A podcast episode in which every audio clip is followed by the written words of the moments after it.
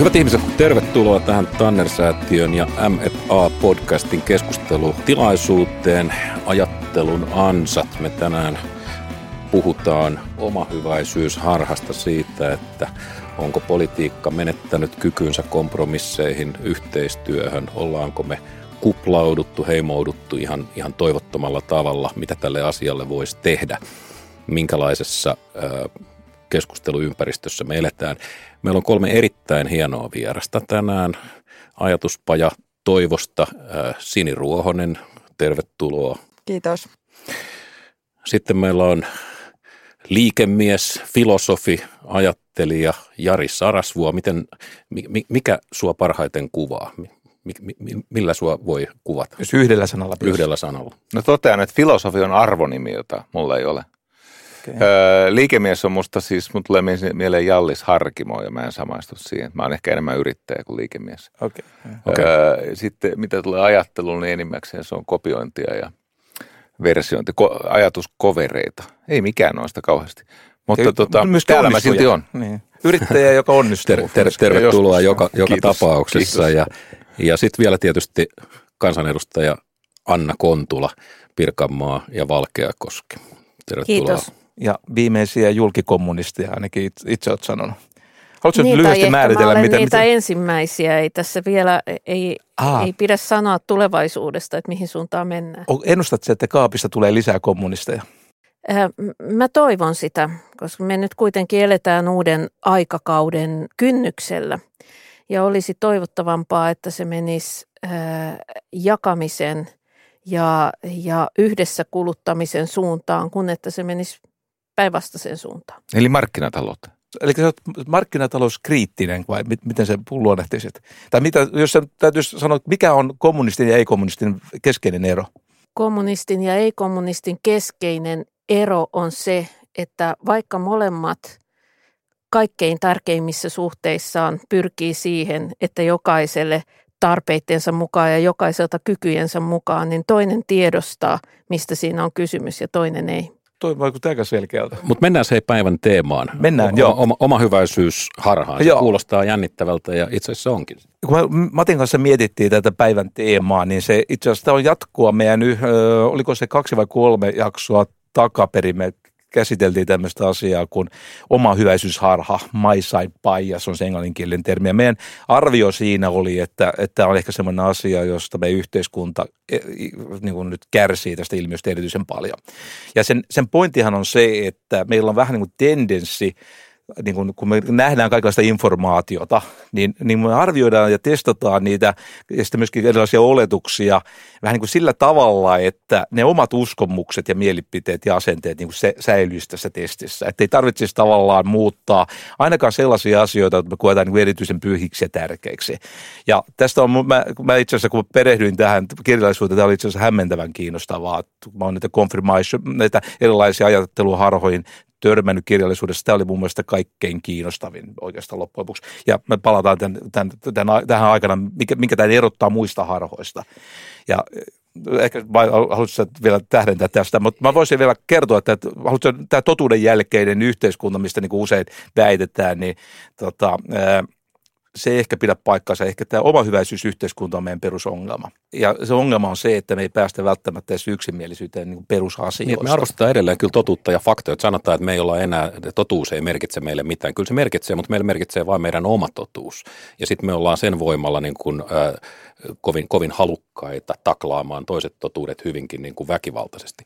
Ja näiden ajatteluharhoja, joista Mika puhuu, niiden, niiden kiusallisin piirre on se, että – kouluja käyneet älykkäät ihmiset kuvittelee, että ne on suojassa tältä kaikelta, koska he ovat käyneet kouluja, he osaavat ajatella. Kriittisyys tulee heille luonnostaan. Tosiasiassa käy niin, että he pystyvät ainoastaan käyttämään paremmin hyväkseen tätä omahyväisyysharhaa. He ovat taitavampia, heillä on paremmat edellytykset taklata se vastustajan argumentti, niin, niin, kukaan ei ole niin. tältä suojassa. Niin, se on itse asiassa on niin päin, että oikeastaan kaikkiin muihin harhamuotoihin koulutus pätee. Mutta itse asiassa tässä on tutkimusnäyttöä, että nimenomaan tämä oma hyväisyysharha on sellainen, että se on juuri niin kuin Matti sanoi, että se on suorastaan päinvastoin.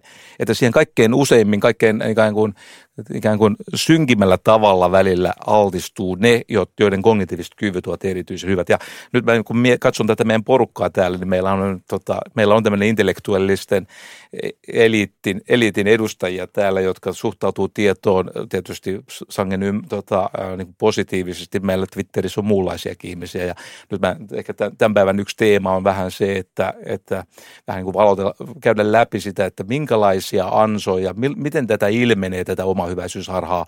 Mennään vieraisia. Mä aloitetaan tästä vasemmalta. Eli Anna, ää, tunnistat sä tämän ongelman, tämän, mistä mä puhun, tämän omahyväisyysharhan? Onko tämä sulle niin käsitteenä alun perin tuttu vai tota, minkälaisia ajatuksia tämä sulle herättää? Joo, ilman muuta tunnistan sekä käsitteenä että myös omakohtaisesti, mutta en jaa teidän analyysiä siitä, että tämä olisi jotenkin meidän aikamme ilmiö. Että mun nähdäkseni ei ole olemassa mitään, äh, mitään evidenssiä siitä, että meidän aika olisi jotenkin erityisen kiinnittynyt omiin totuuksiinsa. Pikemminkin mä ajattelen, että sosiaalinen media on tuottanut sellaisen tilanteen, jossa kuplat kohtaavat – ja kuplien kohdatessa niin e, ihmiset joutuvat testaamaan omia, omia kupliaan suhteessa toisiin, omia niin kuin koherentteja maailmankuviaan suhteessa toisia. Tämä herättää hämmennystä ja tämä johtaa siihen, että ylipäätään tätä asiaa tässä ajassa nyt pohditaan. Mutta, Eli ihminen ei ole muuttunut, mutta toisaalta jos mä ja pikkasen jatkan tuosta, että se missä tämä aika poikkeaa aikaisemmista on se, että sitä informaatiota tulee moninkertainen määrä kuin koskaan aikaisemmin. Ja jos sulla olisi joku henkilö, joka on erityisen hyvä käsittelemään ja käyttämään informaatiota, niin nythän on mahdollisuus harhautua paljon, paljon enemmän enemmän kuin sanotaan vielä 20 vuotta sitten, kun ei vielä ollut internetti samalla tavalla voimissaan. Informaation saatavuus on Suomessa ylittänyt jokaisen kohdalla niin kyvyn sitä, sen käsittelyyn jo viimeiset sata vuotta, että siinäkään ei ole välttämättä mitään kauhean uutta. Sen jälkeen kun saatiin lähikirjastot, niin on menty jo ylitte yksittäisen ihmisen kapasiteetin. Mutta mut sano sana, kun sä oot ollut nyt eduskunnassa reilut kymmenen vuotta – niin, niin miten politiikan käytännöt on sinä aikana muuttunut? Onko se keskustelu, joka siellä käydään, onko se nyt laadukkaampaa? Onko se kuplautuneempaa? Miten, miten se näkyy siellä, siellä lattelussa? Sä kuuntelet niitä puheita joka päivä. Ja sielläkin on informaatiota liikaa joka tapauksessa vai? No siis ongelmahan tietysti eduskunnassa on, että siellä ei kauheasti käydä mitään keskusteluja, siis oikeita keskusteluja. Että siellä on semmoiset teatterikeskustelut isoon saliin, jotka on niin kuin – enemmän keskustelun esittämistä kuin oikeasti pyrkimystä vaihtaa mielipiteitä. Ja sitten toisaalta, toisaalta niin siellä on erilaiset epämuodolliset rupattelut eri paikoissa, mutta eihän eduskunnassa käydä juurikaan mitään yhteiskunnallista keskustelua. Eikä valiokunnissakaan. Mutta ei sitä käyty kymmentä, kymmenen vuotta sittenkään. Ei, siis valiokunnissa on aika tiukka normi siitä, että mihinkään niin kuin, poliittiseen paasaamiseen ei toisten aikaa Kahvilassa saa tuhlata. Kuitenkin. Kahvilassa sentään. No joo, ennen koronaa vielä kahvilassa, jos siellä nyt jonkun sattu näkee, niin juu, mutta sekin meni sitten tämän pandemian myötä. Sini, sä johdat äh, kokoomuslaista äh, ajatuspajaa, niin, niin nyt ihan rehellisesti, niin kuinka avoimia te olette muiden ideoille, tai sanotaan että vaikka kommunisti Anna Kontulan ää, ideoille? No ideoille me ollaan avoimia, me tuotetaan niitä itsekin nimenomaan siitä näkökulmasta, että koitetaan tuoda jotain uutta, jotain sellaista näkökulmaa, mitä ei ole ehkä kokoomuksessakaan vielä ajateltu ja tuoda sitä esiin tietenkin kokoomuslaisille, mutta ihan muillekin, jos he vaikka ostaisivat ja vuorovaikutuksessa eletään muiden poliittisten aatemaailmojen kanssa. Mä jäin tähän alkujuontoon vähän kiinni, kun musta tässä meni vähän käsitteet sekaisin. Okay. kaipaisin ehkä vähän niin kuin, pientä keskustelua tähän alkuun siitä, koska on ihan eri asia puhua esimerkiksi faktoista, totuudesta, tutkimustiedosta. Äsken oli sitten vielä ideat. Että tota, jotenkin nämä kaikki on vähän niin kuin erilaisia. Mä ajattelen, että fakta on vähän niin kuin yksi plus yksi on kaksi ja se on niin kuin kiistaton fakta, mistä ei pitäisi syntyä mitään poliittista riitaa tai näkemyseroa. Sitten on totuus, joka on jo huomattavasti laajempi käsite.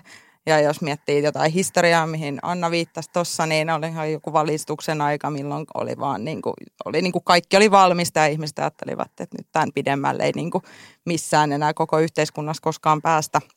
Ja sitten vielä, jos tullaan johonkin tutkimustietoon, niin sekin, se voi olla niin kuin yhdenlaista riippuen siitä, mitä kysymyksiä on alun perin esitetty, mutta sitten vielä siitäkin voidaan tehdä hyvin monenlaisia erilaisia johtopäätöksiä, jotka, ei, jotka voi olla niin kuin ihan ristiriitaisia keskenään. Eli tässä niin kuin, tavallaan kysymyksen asettelussakin on jo hieman harhaisuutta, jos uskallan näin väittää, tai ainakin meillä riittää tästä. No toi Akseli, minkä se kuvasi, on looginen, mutta sielläkin on tietysti varmaan niitä tietysti kiinnostavia näitä taitekohtia, että se missä vaiheessa ta, tota, fakta muuttuu siihen seuraavaan tasoon, mutta me itse asiassa palataan näihin teemoihin vielä pikkasen tuossa myöhemmin. Mutta siis bottom line niin sanotusti tässä on se, että jos Annalla on hyvä idea, hän saa teiltä tilaa.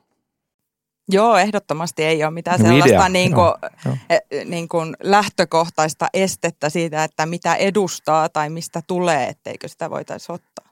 Kun puhutaan poliittisesta keskustelusta, niin, niin mitä sä pidät poliittisessa keskustelussa erityisen likaisena temppuna? Mikä on sellainen, mikä saa sut aina niin kuin hikeen? No ehkä just tämä henkilöön menevyys että jotenkin määritellään tai sitä argumenttia katsotaan sen perusteella, että mistä se tulee tai kuka sen lausuu. Ja sitten se, sen arvokkuus niin kuin riippuu siitä. Eikö lähes kaikki argumentit nykyään, niin se sidotaan aika voimakkaasti siihen henkilöön? Eikö, eikö, eikö tämä ole siis niin kuin, tämä, tämä ei ole enää niin kuin satunnainen erhe, vaan tämä on ihan käytäntö? No- Katsokaa, kuka puhuu. No näin on, mutta voisi sitten kritisoida. Totta kai, siis eikö sitä pitääkin nimenomaan kritisoida, mutta mä tarkoitan, että se on niin kuin, mm. mun mielestä se on todella näet sä trendiä tässä, onko tämä mennyt pahempaan suuntaan vai tota, onko tämä semmoinen asia, joka on pysynyt näin pahana kuin iät ja ajat? Tämä henkilö, eh, niin kuin, tavallaan tämän, tämän tyyppinen asia on keskustelu. Annan argumenttihan se, että tässä ei ole uutta auringon alla tässä suhteessa, tai tässä maailmanmuutoksessa, mutta onko tässä henkilön menemisessä ollut trendejä? No on politiikka henkilöitynyt niin kuin Esko Ahosta alkaen voimakkaasti 90-luvun alusta, ja ehkä tässä voisi ajatella, jos katsoisi lähihistoriaa, että joku sodan jälkeinen aika on tällainen kahden totuuden aika ja silloin oli jo puoluelehdet ja muutenkin tämmöinen hyvin suppe, suppeet kuplat, mutta kuitenkin se imasi suuret massat ihmisiä se, ne kuplat sisäänsä ja siellä lilluttiin ihan tyytyväisenä. Sitten tuli joku 90-luvun ehkä sinne jytkyy 2011, mikä oli tämä niin kolmen hegemonia ja ei ollut vielä some eikä nettiä siinä mielessä. Ja nyt me ollaan niin kuin uudessa ajassa, jossa me ollaan ehkä jo päästy jopa vähän niin kuin paremmille vesille siitä, mitä se oli niin kuin pahimmillaan se some Se Eh, ehkä. Joo. Tota, mennään eteenpäin. Meidän, meidän kolmas vieras, Jari, yrittäjä ja suuri onnistuja.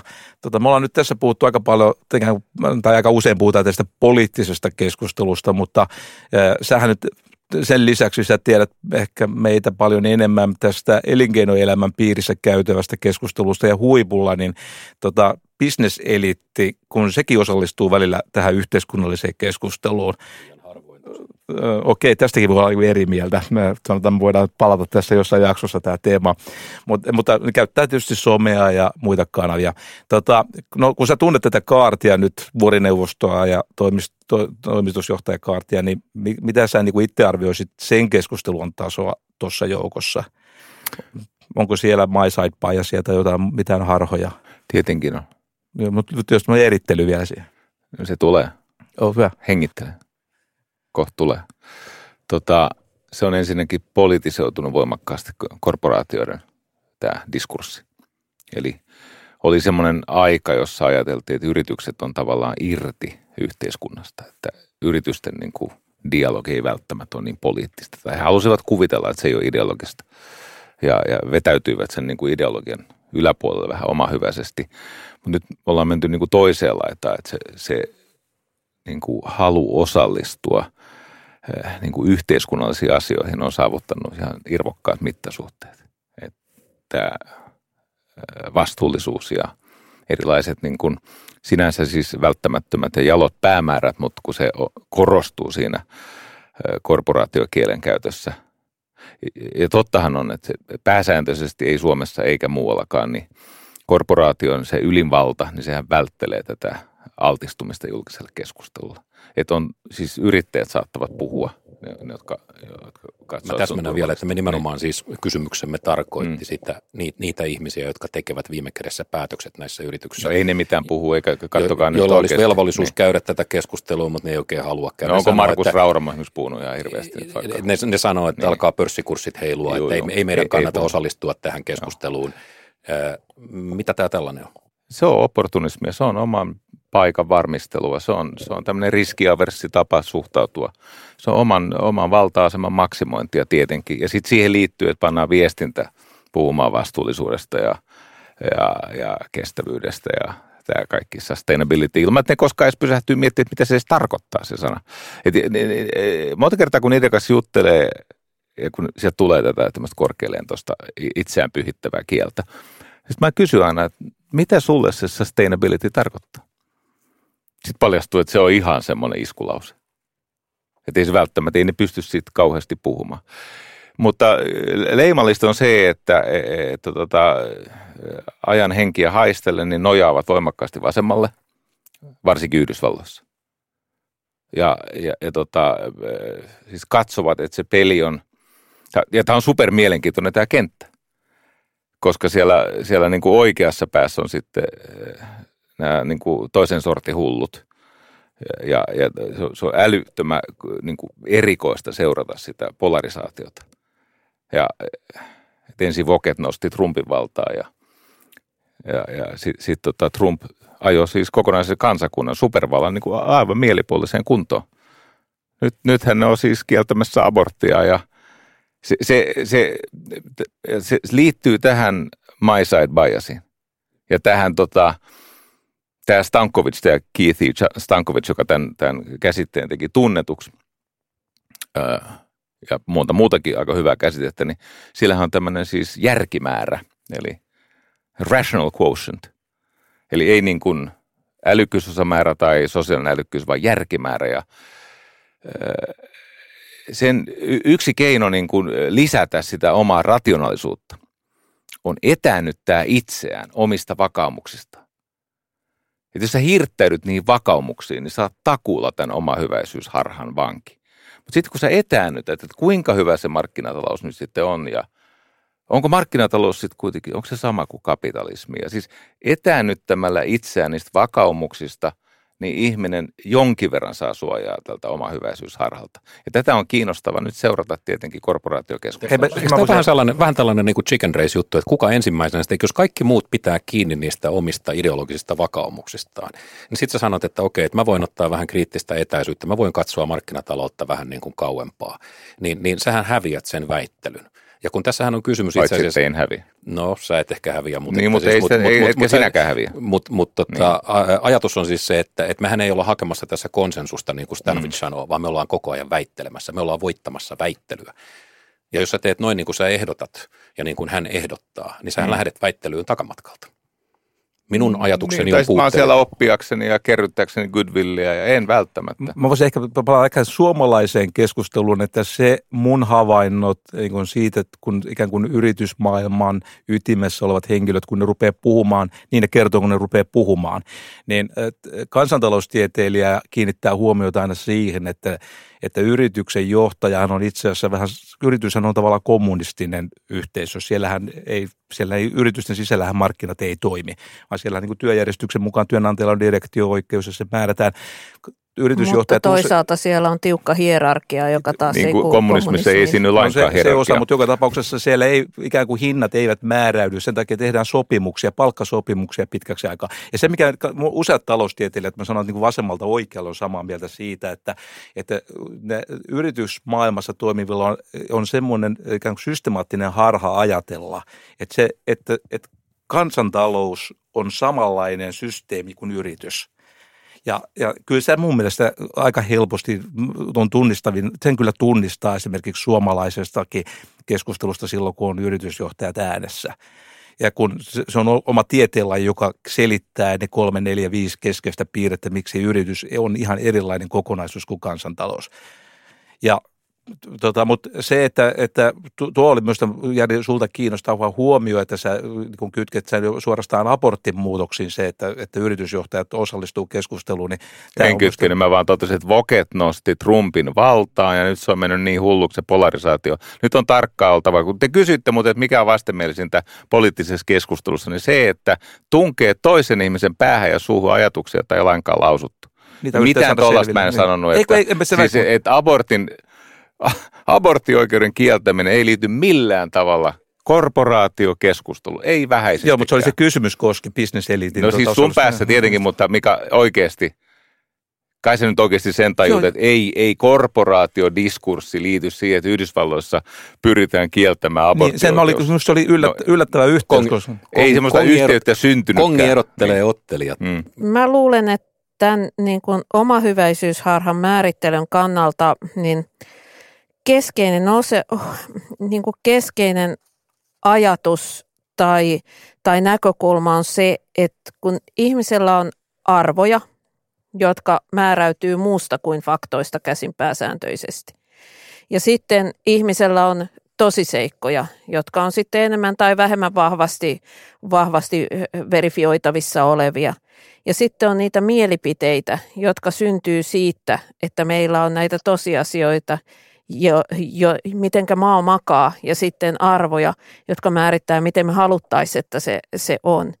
Niin se oleellinen kysymys on, että, sy, että onko nämä niin kuin loogisessa suhteessa toisiinsa, syntyykö minun, minun arvoillani näillä faktoilla niin looginen johtopäätös tähän mielipiteeseen. Ja, ja jos tämän kysymyksen pystyy esittämään – niin silloin pystyy taistelemaan sitä oma hyväisyysharhaa vastaan, mutta se johtopäätös ei välttämättä ole se, että jos, jos tulee siihen, siihen lopputulokseen, että tämä mielipide on väärä, että se ei synnytä niin kuin johdonmukaista synteesiä näistä kahdesta, niin että sitten olisikin päinvastaista mieltä, vaan se lopputulos voi olla se, että korjaanpa mielipidetteen sen verran, että saan niin kuin nämä palikat asettuu johdonmukaiseen loogiseen järjestykseen. Sun, sun ihmiskuva on merkittävän optimistinen, jos sä, jos sä oot sitä mieltä, että ihminen korjaa niin kuin sisäiset ristiriitansa logiikalla. Mä en valitettavasti usko tuohon. Ja, ja tästäkin niin kuin ajatusprosessista, niin tästä syntyy niin kuin hyvin samantyyppinen ilmiö kuin se, mitä kutsutaan omahyväisyysharhaksi. Eli se, että sä pidät mielipitees ainakin melkein sellaisena, mutta sä korjaat ja parantelet niitä niin, että, että, että, että, että, se, että se on iskun kestävä. Mutta se on kuitenkin vähän eri asia kuin se, että sä pitäisit kiinni siitä omista mielipiteistäsi ikronoimalla joko fakta tai luopumalla niistä arvoistasi. Mutta siis politiikassahan tai niin kuin, et me ollaan tavoitteessa todennäköisesti aika samaa mieltä. Esimerkiksi suuressa kuvassa, että ihmisten hyvinvoinnin asialla tässä ollaan ja halutaan, että ihmisillä on hyvä olla. Ja sitten kun me mennään siihen, että okei, mitä keinoja meillä olisi, että me päästäisiin siihen, niin sitten me ollaankin eri mieltä. Ja, ja sitten mä nyt mä mietin, että ehkä e, onko kommunisteilla ja ei-kommunisteilla nyt muuta tai niin kuin välttämättä niin suurta eroa edes siinä, jos tämä olisi joku perustavoite, mikä meillä on. Mutta sitten me ehkä ajatellaan jotenkin, että... Se on just se et, Mati mainitsema että, optimistien ihmiskuva. niin, et, niin, siis nimenomaan ei-kommunistit ajattelee optimisesti, optimistisesti ihmisistä ja ajattelee, että kaikki esimerkiksi on onnellisia, kun he on toimeliaita ja työssä ja ansaitsevat ja tulevat palkituksi ja jostain tällaisesta tulee niin kuin osittain myös sitä hyvinvointia ja sit sitä syntyy niin kuin lisää ja lisää ja kasvun, kasvun myötä yhä paremmin ja sitten ehkä – ei, ei, ei, ei kommunistit, eli kommunistit ajattelee jotenkin toisin tästä. Tota, muista, mä yhden kollegan kanssa tätä asiaa miet, niin pohdittiin itse asiassa vähän samanhenkisesti, mitä, mitä te edellä.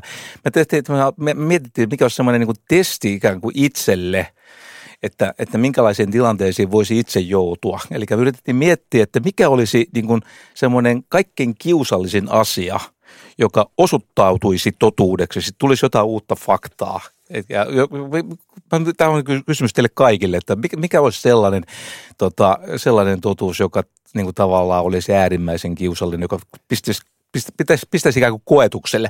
Kommunistille, kommunistille se voisi olla joku sellainen, että sosialistinen talousjärjestelmä ei toimi tai, tai sitten mulle varmaan se, että Väinö Tanner ei piitannut hyvinvoinnista ja, tai Matti Apuselle esimerkiksi se, että jos taloustieteellinen analyysi nyt oikeasti osoittaisi sen, jonka se muuten itse asiassa osoittaa, että korkea verotus ei välttämättä häiritsekään talouskasvua. Tässä on taustalla sellainen ajatus, että siis meillä on jokaisella tämmöisiä suojeltuja arvoja, niin kuin Stanovic sanoi, protected values, mm. sellaisia asioita, joihin me ei anneta oikein minkään vaikuttaa. Niihin on vaikea vaikuttaa evidenssillä tai rahalla tai millään. Siellä on sellainen tietyllä tavalla niin kuin murtamaton tai pyhä ydin. Ja nyt tämä kysymys teille kuuluu henkilökohtainen kysymys, jonka Mika juuri esitti. Mikä on se teidän pyhä ydin? Tämä on tietysti hyvin niin kuin, Hankala. vaatii korkeaa henkilökohtaista integriteettiä vastata tähän kysymykseen. Siis tämä ei ole musta ollenkaan hankala, koska okay. jo kauan ennen tänä keväänä, kun tota, siis täytiin jotain aluevaaleihin liittyviä vaal- vaalikoneita. Ja sieltä kysyttiin niin kuin kestokysymyksenä, että sallitko tällaiset huumeiden käyttöhuoneet. Ja tutkimustietohan, mitä on kerätty, niin osoittaa, että se, se on niin kuin ok ja pitäisi ilmeisesti lähteä niin kuin laillistaa huumeiden käyttöä, että sillä olisi niin kuin hyviä vaikutuksia. Ja se on mulle ihan sellainen, että mä voin sanoa niin kuin suoraan, että mä, mä en pysty niin kuin hyväksyä että sitä, sitä tutkittua tietoa tai muuttamaan kantaani, joka on tosi voimakas ja arvolatautunut huumeiden osalta jotenkin sellainen nollatoleranssi. Ja esimerkiksi siihen niin kuin kysymykseen mä joudun vastaamaan, että mä en salli niitä huoneita, vaikka mä niin kuin ihan tiedän, että et, et niillä tut- tutkimuksen mukaan ne ilmeisesti pitäisi Siis haluaisit sallia. kieltää baarit? Niin, ei, ei paarit, vaan huumeet. Niin kuin baarit, no eikö se ole huume tämä etanoli? Niin, no näin just mä hävin tämän keskustelun ja mä Kyllä. niin heti käperyn johonkin Totisesti. pöydän alle tämän kanssa. Mä olen itse asiassa ollut tunnistavina jo tässä keskustelussa juuri se, että nyt mennään jo, jollakin nämä on nyt näitä suojeltuja arvoja, koska, koska Portugalin malli on itse asiassa hämmentävän vakuuttava yhteiskunnallinen kokeilu. Mikäs Jarilla on tämmöinen kohta, joka, joka on niin kuin sanotaan herkkä tai tiukka paikka? No mulla on niitä paljon. Ja sitten kun mä teen jatkuvaa parannusta, niin mähän jahtaan näitä entisiä. Mä oon tämmöinen tota, oman elämän ikonoklasti. Mutta kyllä mulla se liittyy esimerkiksi siihen, että, että entä jos osoittautuisi, että tämä uusi rahateoria onkin totta, että yli varojen eläminen, että sille ei olekaan seuraamuksia. Että jotenkin se, että että siis niin kuin törkeästi alijäämiä rahoittamalla niin jotenkin luonto säästyisi ja, ja todellinen tasa-arvo toteutuisi, niin kyllä se olisi mulle tiukka paikka, että kollektiivisesti tuli sittenkin oikeassa. Se olisi tiukka paikka, että mainstream taloustiedekin olisi kyllä rytisissä siinä pahasti, että siinä joukossa No, mutta kyllä tuolla siis yliopistossakin näitä mellastaa siis ihan hirveät määrät, jotka sanoo, että koska raha on imaginäärinen asia ja, ja rahaa voi tehdä äärettömästi, siis kesku, kyllä siis Twitterissä, kyllä te tiedätte, että Twitterissä on nämä, jotka sä voit painaa keskuspankista kuinka paljon rahaa tahansa, niin että sillä ei ole seuraamuksia. Niin kyllä, kyllä mä myönnän, että ko, niin kuin koron, koko tämä 2010-luku oli mulle tosi häiritsevää, koska se oli tulon, se oli valtava varallisuuden siirto meille omistavalle luokalle. Se oli siis aivan törkeetä. Siis ikinä ei ole muuten semmoista varallisuuden siirtoa ennen tätä vuosikymmentä, niin ikinä ei ole tehty semmoista varallisuuden siirtoa veronmaksajilta varakkaille. Aivan niin kuin, po- ja mä ajattelin koko ajan, että eikö nämä vittu näe, mitä täällä tehdään. Ja sitten tuli näitä tyyppejä, Siis minkä, minkä kautta tämä tulonsiirto tehtiin? Nyt kuulijat, kuulijat Mikä se varmaan nyt, nyt haluaisi kuulla, oli? että mikä, mikä no kyllä te molemmat tiedätte. Me tiedämme, mutta selitä mutta silti. mä voin selittää sen kuulijoille. Tota, kun finanssikriisin jälkeen keskuspankit alkoi puskea tätä ylilikviditeettiä, tätä quantitative easingia, joka nosti tietenkin varallisuusarvoja, siis esimerkiksi pörssikursseja, joka tarkoitti sitä, että ne, jotka vähänkin kynnelle kykeni, ne pikkasenkin pysty, että niillä oli vaikka rahaa sinne pörssiin laittaa tai vielä, että ne sai velkaa. Nehän hyötyi siitä ihan järkyttävällä tavalla. Samaan aikaan, kun palkat, tosi, palkkojen niin kuin tosiasiallinen ostovoima pysy paikallaan tai jopa laski joissakin kehittyneissä talouksissa. Ja, ja, ja, ja tota, no sitten mä luulin, että tämän hulluuden on pakko tulla päätökseensä. Öö, muistan siis semmoisen, mä olin Savoissa syömässä Elina Valtosen kanssa, silloisen Lepomäen kanssa, ja sitten se Elina sanoi, että arvaisi Jari paljon on EKPn tase suhteessa euromaiden bruttokansantuotteeseen. Sanoin, 2,5 prosenttia. Se on 46 prosenttia. Ja tämä oli 2018-2019, jotain tämmöistä. Mitä se nyt mahtaa olla? Eli ja sitten kun noi tuolla ihan vakavissaan väitti, että tämä on seuraamuksiltaan niin kuin neutraalia tai hyödyllistä, ja sitten nämä uudet rahateoriatyypit, jotka sanoivat, että velkaa ei ole, ja niin kyllä se ottaisi koville. vaarana myöskään. Mm. Se, mutta Okei, mutta että sun tämän ajatuksen taustalla, niin kuin sä sanoit jossain sivulauseessa, mm. niin on pelko siitä, että kollektivistit olisivat oikeassa. Joo, mä, mä Sekö, pelkään. sekö, sekö joo. on sen asian ydin? Sä oot ollut suuri yksilö, vastuunkantaja, ja nyt yhtäkkiä kävisi ilmi, että kollektivisti on ollut oikeassa. Sekö on tämän, tämän Niin, tai siis mä, mä pidän niin kuin kollektivismia siis ihmisarvon tämmöisenä antiteesinä. Siis kaikki nämä kommunismit ja fasismit ja, ja sosialismit ja tämmöinen siis tämmöinen niin kuin a, a, aivan järjetön ajatus siitä, että Jari, Jari, mä luulin, että me ollaan käynyt päätän tämän lauseen, sitten tulee varmaan sun vuoro. Ni, niin tota, kollektivistien ajatus on se, että se pieni eliitti päättää kaikkien muiden puolesta, mikä mitäkin on ja missä on pohjoisnapa ja koskaan kello 12 ja niin poispäin. Sen sijaan, että olisi tämmöinen ihmisarvoinen ajatus, että – että et ihminen tekee omia arvopohjaisia valintoja ja, ja sitten häntä kuuluu tukea, kun ne valinnat menee pieleen ja sitten kun ne onnistuu, niin häntä kuuluu verottaa.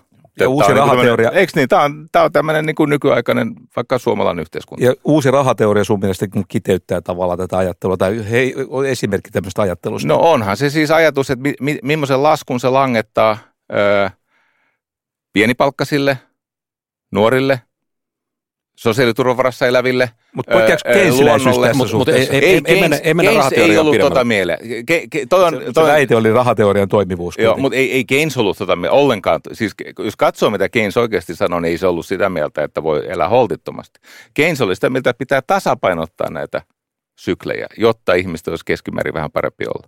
Mutta asian ytimessä kollektivismi, ja nyt kollektivisti vastaa. Kollektivismi on oikeiston hellimä olkiukko joukko, se joka erottaa eh, epäintellektuellin oikeistolaisen intellektuelliksi itsensä mieltävästä oikeistolaisesta, mutta siis maailmassa eh, ei ole kovinkaan montaa henkilöä, joka määrittelisi itsensä tai ajattelunsa kollektivismiksi. Ja sen takia musta on täysin triviaalia käydä keskustelua kollektivismista. Nyt, nyt Anna, nyt sä väistät sitä... kysymyksen. Eikä se sulle en, ollutkaan triviaali. En mä ala, ala keskustella. Tämä on semmoinen, niin tota, oletko lakannut hakkaamasta puolisoasiasetelma. Eli en lähde keskustelemaan mut, mut siis, tästä lainkaan. Mutta mut selitä meille mut lyhyesti, jos, miten kommunismi ei ole kollektivistinen ajattelutapa? Äh, kommunismin kaikissa keskeisissä pääsuunnissa niin lähdetään hyvin vahvasta demokratiapainotuksesta ja nimenomaan suoran demokratian painotuksesta. Kollektivis, eh, kollektivismi taas olettaa vahvoja hierarkioita. Tämä kollektivismi olkiukko olettaa vahvoja hierarkioita, joita ei siis kommunismissa eh, tunnisteta, paitsi joissakin, joissakin eh, toisarvoisissa suuntauksissa. Mutta varsinainen kysymys oli, että mikä sulla olisi semmoinen paikka tai alue, jos, jos tulisi uutta informaatiota, tulisi joku varma tieto siitä, että näin se on. Joo, ja tähän olinkin vastaamassa ennen kuin Matti sekoitti mun ajatukset. Matti on semmoinen sekoittaja.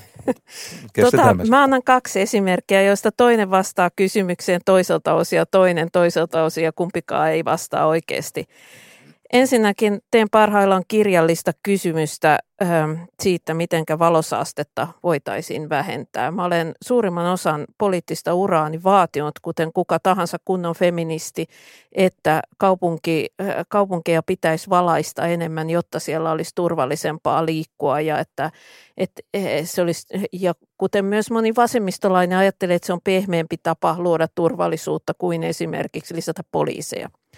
No nyt on käynyt ilmi sitten uudessa tutkimuksessa, että tämä kaupunkien asutusten valaiseminen on biodiversiteetin kannalta ihan hirveetä ja että meidän olisi välttämätöntä pikaisesti suunnitella, suunnitella niin valaistus politiikkamme aivan uudestaan ja pyrkiä valaisemaan mahdollisimman vähän, vain siellä, missä on aivan pakko. Siis haluatko nyt sanoa, että valo on sinulle pyhä asia, josta olet nyt valmis luopumaan tieteellisen, mahtava, tieteellisen näytön valossa? Tämä ei ole pyhä asia, mutta tämä on, tämä on konkreettinen esimerkki Joo. siitä, milloin uuden tiedon valossa on ollut pakko muuttaa kantaa sellaisessa asiassa, joka on ollut kuitenkin niin kuin pitkään mutta keskeinen. Mutta pyhä asia? Ei, nyt, nyt mutta nyt mä kerron sen okay. toisen esimerkin, joka on pyhä asia. Mm-hmm. Eli mä oon tehnyt politiikkaa aktiivisesti 25 vuotta ja suurimman osan siitä mä oon ajatellut, että semmoiset asiat on tärkeitä kuin, niin kuin tasa-arvo, ihmisoikeudet – äh, ihmisten hyvinvointi, äh, ihmisten oikeudenmukainen kohteleminen ja nyt viimeisen okay. vuoden puolitoista mä oon prosessoinut, että mä oon ilmeisesti sittenkin tehnyt aivan vääriä asioita, että itse asiassa tähän ympäristökatastrofiin liittyvä tutkimustieto on osoittanut, että koko tämän ajan huomattavasti niin kuin mun arvojeni näkökulmasta tehokkaampaa olisi ollut käyttää se sama aika niin kuin ympäristökatastrofin estämiseen. Eli olen veikannut väärää hevosta koko se, poliittisen Siis toisin sanoen luulit, että ajan. maailman todellinen ongelma on tasa-arvo-ongelma ja nyt sä näet, että se oli, se oli, väärä, se oli väärä prioriteetti. Mä olen ajatellut, että, että, että ihmisten hyvinvointiin ja, ja niin kuin ihmisten tasa-arvoisiin mahdollisuuksiin ja, ja köyhyyden poistamiseen, tämän kaltaisiin asioihin, ihmisiin liittyvät kysymykset ovat niitä tärkeimpiä kysymyksiä. Ja nyt mä olen tullut siihen tulokseen, että, että, että olen ollut valistuksen ajan propagandan uhri. Skuuppi. No, no okei, okay. ei mennä siihen, että poistaako tai, tai parantaako köyhyyden poistaminen ilmaston asiaa, niin kuin jotkut meistä uskovat, että teknologialla ja, ja, ja ihmisten elintason nousulla me voidaan vaikuttaa tähän asiaan, asiaan tehokkaasti. Mutta että mielenkiintoinen pointti. Mutta tässä Tohon... on prosessointi pikkasen kesken vielä, mutta siis olen nyt pikkuhiljaa tulossa siihen siihen Tälle ohjelman jatkoosa palataan tähän. No, noihan vaan menee niin kuin eri järjestyksessä, että sitten tavallaan se palautuu siihen tasa-arvoon ja ihmisiin, kun vaan saadaan se ympäristö kuntoon, mutta ehkä se pitää niin kuin huol- priorisoida ensin ja sitten päästään Joo, niin. Tämän Mut takia toi... sanoin, että tämäkään ei vastaa siihen kysymykseen, mm. alkuperäisen kysymyksen mm. kokonaan, koska minä en ole muuttanut, muuttanut äh, sitä tai fak- faktat eivät välttämättä ole oleellisesti muuttuneet, vaan oleellinen on muut, oleellisesti on muuttunut se asioiden priorisointi ja arvotus. En mä pelasta palloa ihmisten takia, tai ainakaan pelkästään ihmisten takia. Mä ajattelen tällä hetkellä, että myös muilla lajeilla on itse, itseisarvoinen oikeus olla täällä olemassa. Ja koska ihminen on sössinyt tämän niin pahasti, niin mä ehkä ajattelen vähän myös, että muilla lajeilla on enemmän oikeus olla täällä kuin meillä. Mutta tuossahan tuli hyvä tarkennus mun mielestä tähän, mä ainakin niin täsmentyi. Mutta toi valojuttu, niin siinähän niin vaan kääntyi se näkökulma siitä turvallisuudesta ympäristöön ja sitten tavallaan niin keinoista, miten parannetaan turvallisuutta, niin ruvettiinkin arvioimaan ihan toisesta suunnasta. Ja se, se olikin ihan perusteltu, että ei lisätä valoa, koska tästä näkökulmasta se ei olekaan hyvä ratkaisu. Et ehkä niin tässä ollaan aika niin asian ytimessä siitä, että miten toisesta vinkkelistä katsottuna joku asia on ihan kannatettava ja edistettävä ja sitten kun vaan niin ottaa sen tutkimustiedon tai näkökulman tai arvot niin kuin 180 astetta toisesta suunnasta, vaikkei se olisi ristiriitaista edes, niin sitten se tuottaakin ihan toisenlaisen lopputuloksen. Ei ole ihan sama tilanne, että joku on ollut uskossa – uskonut Jumalaa 20 vuotta sitten tulee joku boksi, jossa tulee oikea vastaus jotenkin täysin ehdottomasti, että Jumalaa ehdottomasti ei ole olemassa, niin silloin sehän on niin kuin eri asia. Tuossa on niin kuin, niin kuin Sini sanoi, niin kuin, niin kuin sä itsekin sanoit, että ei ollut varsinainen vastaus kysymykseen, että sulla edelleen se Jumala siellä on, mutta se, että miten, miten mistä, missä järjestyksestä, mistä kulmassa se pitäisi arvioida, niin se on niin kuin muuttunut. Musta on tosi kiinnostavaa, mitä Anna sanoi, koska – on olemassa tämmöisiä itseisarvollisia arvopäämääriä, jotka yllättäen niin tukee toinen toisiaan. Se on ihan itsestäänselvä asia, että jos vaikkapa ympäristötuho etenee, se synnyttää enemmän ja jyrkempää epätasa-arvoa hmm. kuin mitä luus, me ollaan luus, koskaan luus, tähän mennessä osattu edes kuvitella. Mikään sota ei ole synnyttänyt semmoista määrää tuhoa. Ja jumalauta Intiassa 60 astetta. Miettikää, mitä se tarkoittaa. Vilja tuhoutuu ja on niin kuin minun mielestä, mä jotenkin, kun mä kuuntelin sua, niin mun mielestä siis mun oikein karvat nousi pystyyn, koska tällä hetkelläkin sen takia, että mä näen tasa-arvo ja sitten tämä biosfääri, siis tämä elonpiiri. Nehän on siis merkittävällä tavalla yhteneviä. Ja ihan samalla tavalla kuin tota, totuus. Niin ky- kyllä se, että ei se, että olisi enemmän oikeassa, vaan se, että olisi vähän vähemmän va- väärässä. Ni, niin se, se että et, nyt me katsotaan, mitä esimerkiksi maksaa siis tämmöinen kuin järkyttävä määrä valehtelua, mitä nyt vaikka Venäjä tekee. Niin valehtelu johtaa kärsimykseen. Ja aivan samalla tavalla se biosfääri ja tasa-arvo, niin näillä on, on, siis on olemassa itseisarvollisia arvopäämääriä, jotka on yllättävästi semmoisessa kytköksessä toisiinsa tai ainakin niiden antiteesit esiintyy niin kuin sama. Musta se oli ihan superkiinnostava. Mutta Jari, te- tehdään nyt, mm. käydään nyt kauppaa tällä asialla. Sulle on tärkeää yksilöllinen päätöksenteko, ihmisen Mm. mahdollisuus vaikuttaa omiin asioihinsa. Ö, Se, että sulle ei sanella, sua, sua ei ohjata ylhäältä. Ja nyt jos kävisi ilmi, että tämä, tämä ympäristö, Mm. mm. ympäristötuho on sellainen asia, että sä joutuisit, että niin kuin, alkaisitko, voisit sä uskoa jonain päivänä, että, että tällainen keskusvalvomo mentaliteetti, ylhäältä annetut ohjeet, voimakas hierarkia, oli, jos se olisi tehokkaampi tapa hoitaa ympäristötuhoa, olisit sä valmis luopumaan näistä vanhoista periaatteista? Totta kai. Anytime. Ja siis tämän ymmärtäminen, e- että tota, voidakses, kun idis on se, että sinnillä on oikeuksia, jotka ovat rajaamattomia, kunnes ne loukkaa mun oikeuksia, jolloin si- siihen syntyy raja. Ja me tarvitsemme yhteiskuntaa, jotta Sinin ja Jarin oikeudet eivät olisi jatkuvassa konfliktissa. Ja sitä kutsutaan lailliseksi yhteiskunnaksi. On täysin selvä asia, että on asioita, jossa on pakko olla keskitettyä päätöksenteko. On, on erilaisia turvallisuuteen mm. tai No, jopa... tämä, on- tyypillinen, se on tyypillinen havainto, että itse asiassa sotaa käyvät maat, varsinkin kun ne käy kovaa sotaa, niistä tulee aina tietyllä tavalla kommunistisia, melkein välttämättä. Ollaanko me nyt siinä tilanteessa, että me vaaditaan, me tarvitaan enemmän ylhäältä tulevaa ohjailua? Mehän saadaan sitä nyt jatkuvasti. Anna, anna, Jari, anna Jari vastaa. No, Siis nimenomaan ympäristökysymyksissä. Siis, Ja missä vaiheessa, niin kuin, mihin vedetään se raja, että sanotaan, että nyt me ollaan Joo, siirrytty ky- sotatilaan, ikään kuin ympäristösotatilaan. No todetaan, tämä on mielenkiintoinen asia, koska tämä on, tää on siis tämmöinen konflikti tai hyvin jännitteinen paradoksi mun maailmassa. On paljon asioita, joissa meille pitäisi antaa lisää vapauksia. Siis huomattavasti lisää vapauksia. Ja meitä ei pitäisi säännellä niin paljon ja me, meidän pitäisi antaa, it, että me kolhimme itse itsemme ja sitten haavat hoidetaan ja, ja sitten onnekkaiden ihmisten sotasaalista jaetaan ja niin poispäin. Mutta sitten on tämmöisiä asioita, olkoon se vaikka nyt sitten nyt tässä puheen, kun puhutaan ympäristöstä, niin jos joku kuvittelee, että ihmisten omatuntoa vetoamalla tehtäisiin niin kuin laajan mitan uhrauksia, että et vedotaan vaan, niin kuin syyllistetään tarpeeksi tai valistetaan tarpeeksi tai vedotaan omatuntoon. Et, et, mä en vitti sanoa, kuinka monta neliötä meillä on lämmitettävää tilaa kauniaisissa, mutta mut se, että joku niin kuin muistuttelisi mua mun hiilijalanjäljestä, että sekö johtaisi semmoiseen aivan laajamittaiseen läpi kansan kaikkien kerrostumien menevään tämmöiseen päätökseen, että nyt eletään niukemmin. Siihen tarvitaan sitä, että jo, joku muu sanoo sen, koska se on, se on Ja määrää, helpottavaa. ja niin. määrää. ja sama Ja asia, sanktioi vaikkapa, vaikkapa ylinopeudet liikenteessä, niin, niin, niin tota, jos se olisi harkinnan varasta, niin hyvä Jumala, tuo kuoli silloin ö, 70-luvulla kuoli mitä, viisi kertaa enemmän kuin nykyisin. Toisin sanoen sä oot valmis siihen, että jos joku antaisi sellaisen diktaatin, että kenelläkään, yhdelläkään perheellä ei pidä olla yli 200 neliötä henkilökohtaista asuintilaa, niin se olisi sun mielestä tässä tilanteessa ok. Ei tästä tilanteessa. Mutta, mutta on, onko tämmöinen aika ehkä mahdollisesti edessä, niin voisi hyvinkin olla.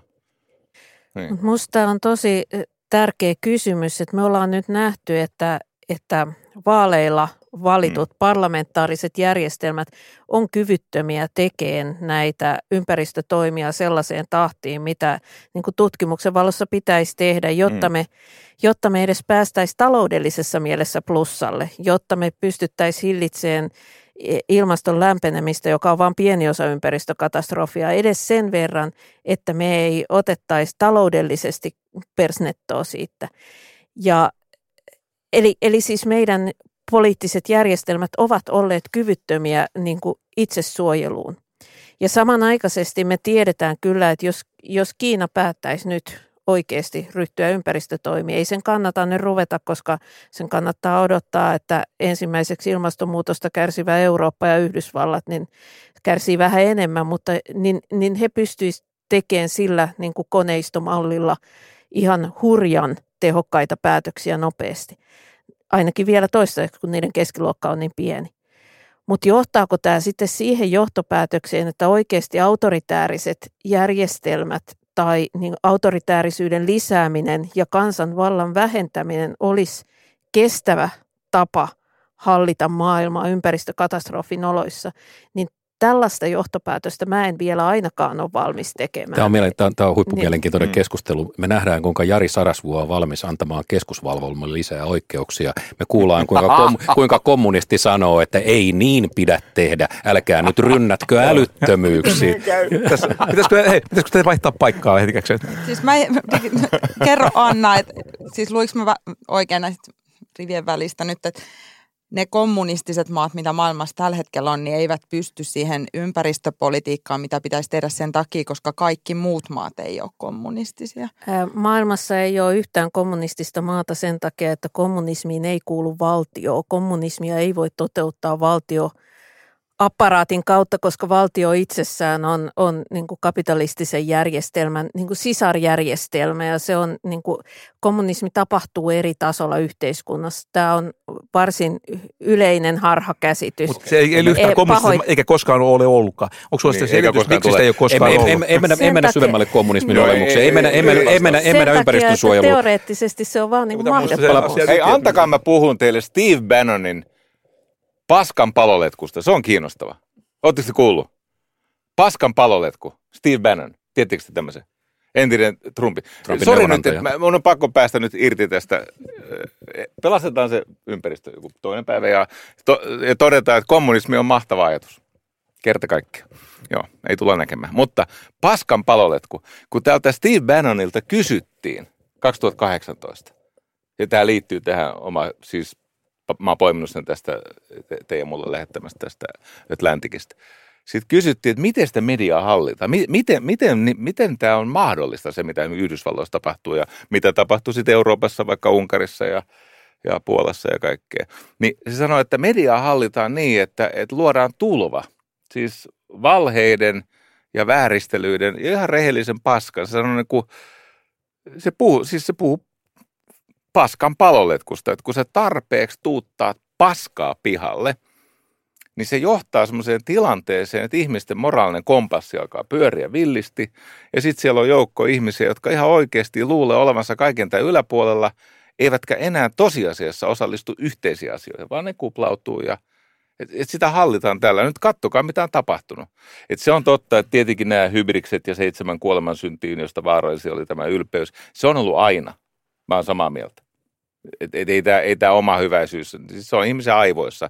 Mutta se, miten sitä pystytään niinku teollisesti käyttää meidän kontrolloimiseen, niin se, senhän on mahdollistanut tämä nykymuotoinen some. Mutta Jari, jo, Mm. ö, jos Bannonilla on tässä Mm. mitään niin kuin ideaa, jos hän on joltain osin Mm. niin kuin kuvannut maailmaa oikein, niin kuka tästä selviää voittajana? Röyhkein? Mi- mi- Minkälainen maailma siitä on tuloksena? Ja kuka niitä tuuttaa, niitä valheita? Niin Se, kenellä on tiivein kupla. Valheiden, valheiden tuuttaaminen on helppoa, ne, jokainen pystyy niitä niin kuin kehittämään. Ja kysymys on Mm. vaan niin kuin volyymista, että sun pitää olla riittävän, sitä pitää tulla riittävän paljon, että kukaan ei enää niin kuin tiedä, että missä on pohjoinen ja missä on etelä. Mutta minkälainen maailma tästä on tuloksena? Kuka voittaa? No siis tietenkin eh, syntyy tämmöinen aivan uudenlainen eh, eliitti, jossa se yhdistelmä, että sä oot härski ja sit sä oot muita oikeasti nokkelampi. Eli, eli on, on syntymässä tämmöinen niin kuin käsittämätön, koska aikaisemmin ei ole syntynyt eriarvoisuutta, joka perustuu siis kognitiivisiin kykyihin niin kuin nykyisin. Ei ole ikinä aikaisemmin ollut sellaista tilannetta, missä Elon Musk voi ostaa niin kuin mielenoikkuusa takia Twitterin ja, ja ei näy vielä hänen varallisuudessaan olennaisesti lainkaan. Ja käy niin hauskasti, että nämä liberaalit osti Tesloja, jotta Twitter voisi, tai siis Musk voisi pilata heidän päivänsä. Eli kuka voittaa, niin kyllä oikein härskein ja, ja siis vallanhimoisin, mutta sitten se, se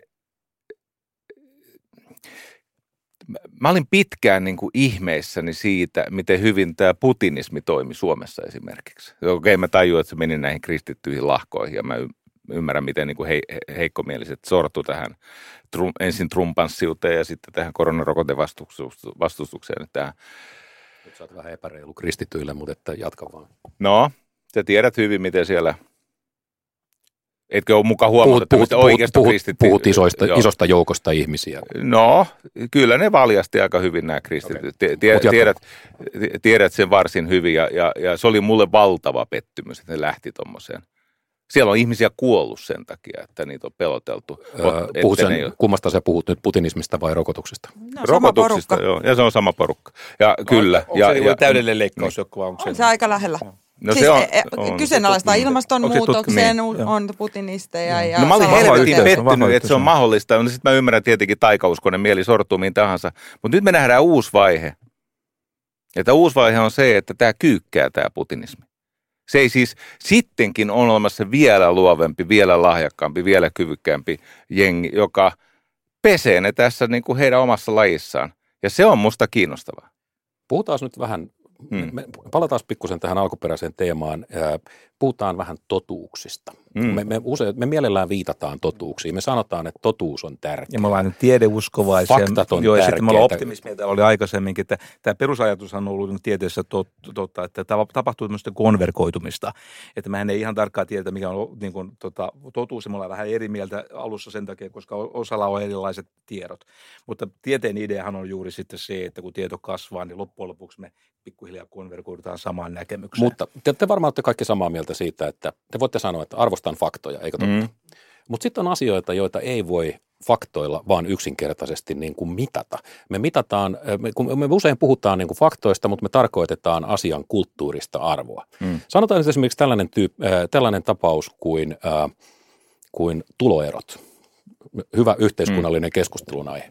Tuloeroillahan ei ole optimaalista tasoa. Ei ole faktaa, joka sanoisi, että tämä määrä tuloeroja on, on ihanteellinen tai paras mahdollinen. Ja, ja kun me muutetaan tulojakoa, me saavutetaan jotain ja menetetään jotain. Ja nyt kysymys on vaan siitä, että mitä asiaa me arvostetaan. Arvotetaan kulttuurisesti jotain toista paremmaksi.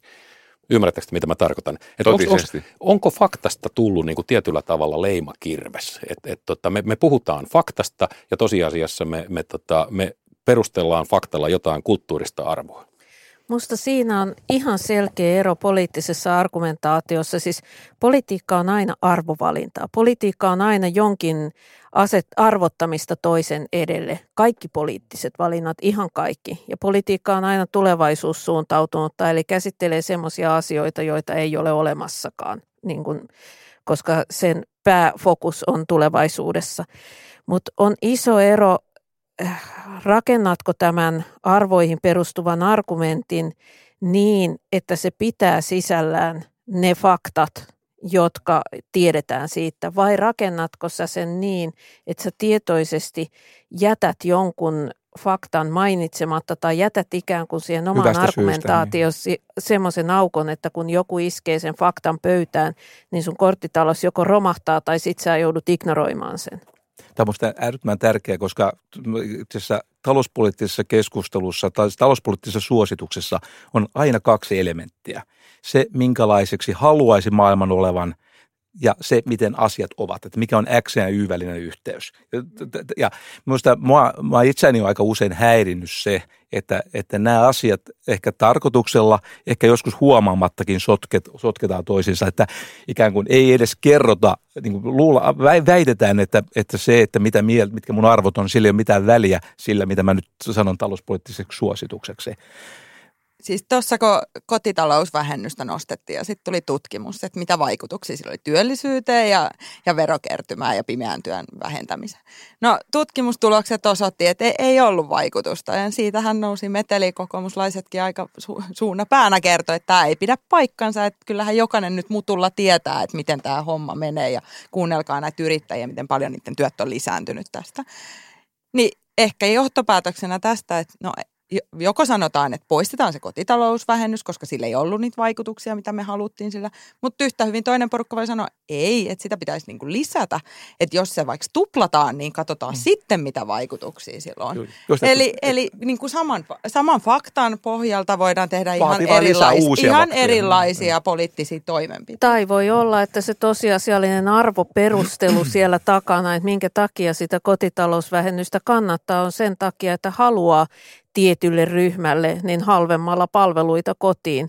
Ja silloinhan sillä ei ole mitään väliä, jos se on se työllisyysvaikutus ollut ikään kuin pseudoperustelu, että se, se ei ole alun perinkään ollut se ratkaiseva syy, miksi olet tämän puolella. Niin, jotkuhan voinut niin vaihtaa se, välissä sitä syytäkin, mutta joo. Niin, joo. niin silloinhan sillä ei ole mitään merkitystä, vaikka se osoittautuisi vääräksi niin kuin sen oman johtopäätöksen näkökulmasta. Mä palaan nyt siihen ideaalimaailmaan, missä kaikki loppujen lopuksi menee siististi, että sen takia käydään näitä keskustelua just se, että, että me ollaan eri mieltä ja oikeastaan tämä on myös tärkeä erittely just, että me voidaan olla eri mieltä kahdesta syystä, että meidän arvomaailma, meidän niin kuin taloustieteilijät, on meidän hyvinvointifunktio on erilainen, silloin me ei palautu koskaan samanlaiseksi mielipiteeksi, eli meidän päätä tai geenejä tai mistä se nyt tuleekaan niin muuteta.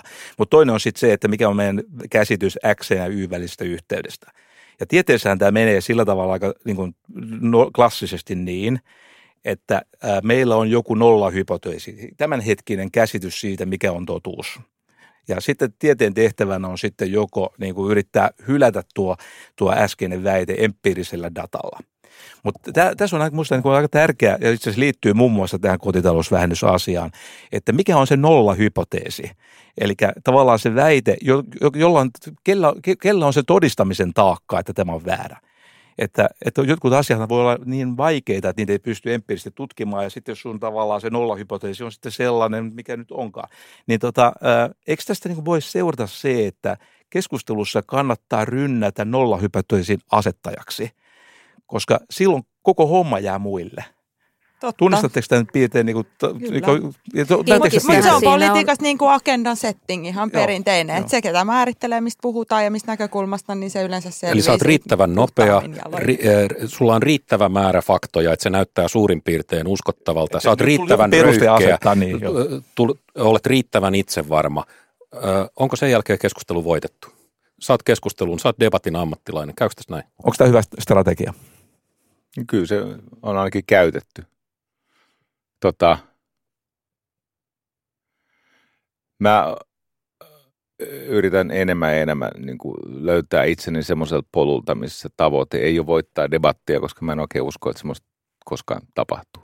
Mä luulen, että mä en käännytä sua markkinataloususkovaiseksi, vaikka mä puhuisin enkelten kieltä. Mutta tota, sitten me voidaan aina miettiä vaikutuksia. Muistatteko te sen yhden Dorka-hallituksen, joka poisti edustusmenojen verovähennys oikeudet. Ei saanut käyttää edusta. Muistatteko tämän? Et, en, joo. Ei ole mun kuplassa niin keskeinen ee, Olisiko ollut siis ee, Kataisen, Kataisen hallitus poisti ee, tota, edustuskulujen, kun ni, puolet niistä sai, tota, sillä voi vähentää tulosta. No, Mä vaan kuullut tästä. Joo. No mutta mitä siellä tehtiin? Muistatteko kuinka kauan se laki oli voimassa? Muistatteko tämän? Kuinka kauan oli tämä, että ei saa enää puolta vähentää? Se oli yhden vuoden. Miksi? No Lapin matkailu tuhoutui. Eli nyt tässä täytyy myöskin muistaa sitä, että erilaisilla niin kuin politiikkavalinnoilla, niillä on ilmeisiä ja välittömiä seuraamuksia, niin kuin tässä tapauksessa oli. Saman tien massakonkurssit ja niin pois. Mutta onko mitään näyttöä, että sen tilalle syntyy jotain, joka muuten olisi jäänyt syntymättä? Koska tämä, se on aika keskeinen kysymys tässä. Tämä on juuri tämä. Niin, mm. Siis tämä, että onko vertaisarvioitu Onko tehty kaksoissukokontrolloitu näyttöön perustava, että ihan kaikkia argumentteja ei pysty niin kuin, tai siis tuohon totta kai tähän tämä tiedeväki menee, se akatemiaporukka, ne, aina, ne, ne, ne menee sinne norsulutorniinsa ja ne sieltä käsin niin kuin huutelee, että ei ole näyttöä. No fakta on tämä. Edustuskulujen verovähennysoikeus puolitettiin. Sä asetit tuon nolla hypoteesin. No miksi, miksi, se, miksi se laki peruttiin yhden vuoden jälkeen? Yhden vuoden jälkeen. Tai sitten kun mä sanon vaikka, että kotitalousvähennys, sehän on erittäin tehokasta tulojako. Se on supertehokasta tulojako. Okei, okay, nyt ei vaan voi kysyä, että onko sinulla empiiristä näyttöä siitä? No jumalauta, kun meiltä lähtee rahaa, siis meidän perheeltä, toistakymmentä tonnia kuukaudessa, ihan toisten ihmisten tileille, niin kyllä se kuule on tulojako. Yksi tehokkaimpia tuloja on muotoja on osallistuminen työelämään. Se on muuten tehokkaampaa kuin mikään sosiaalinen tulonsiirto. Eli, eli ei, ei nämä, aina ei voida mennä sen taakse, että onko vertaisarvioitu, onko falsifioitu, onko näyttöä. Kun on ilmeistä, on, se on truismi.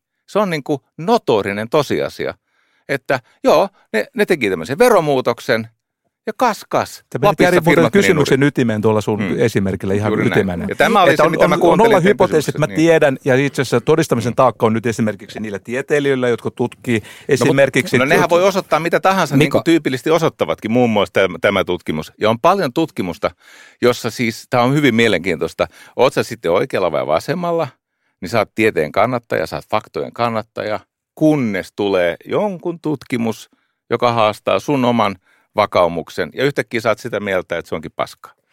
Mutta Jari, tästä mm. kotitalousvähennyksestä on tehty sun eh, kokemuksellisen mielipiteessä kanssa ristiriidassa olevaa tutkimusta tai selvitystyötä nyt ainakin sekä Suomesta että Ruotsista ja kaikki olemassa oleva mm oleva tämän tyyppinen evidenssi on ristiriidassa sun kokemuksellisuudessa Anna, ei, ka- ei kaikki. Ei, nyt, ei, nyt, kaikki. nyt, nyt, nyt sä jälleen syyllistyt, tämä, syyllistyt, tämä, syyllistyt tämä, liioitteluun, koska ei, aika ei, suuri ei, osa ekonomisteista mm. kyseenalaisti tämän nimenomaisen tutkimuksen Joo, tuloksen ei. ja todettiin, että se ei ollut kaikilta to, toi ne ei, ne ei kyseenalaistanut sitä. Propaganda aika voimakkaasti sanottu. Ne ei kyseenalaistanut sitä että me käytetään itsekin näitä samoja asioita. väittämä. Kaikki näyttö viittaa tähän suuntaan. ei tietenkään Silloinhan me jo voimakkaasti. Tämä on semmoinen asia, jossa mä oikeasti kävin. Mä kävin myös sen Ruotsin paperin läpi.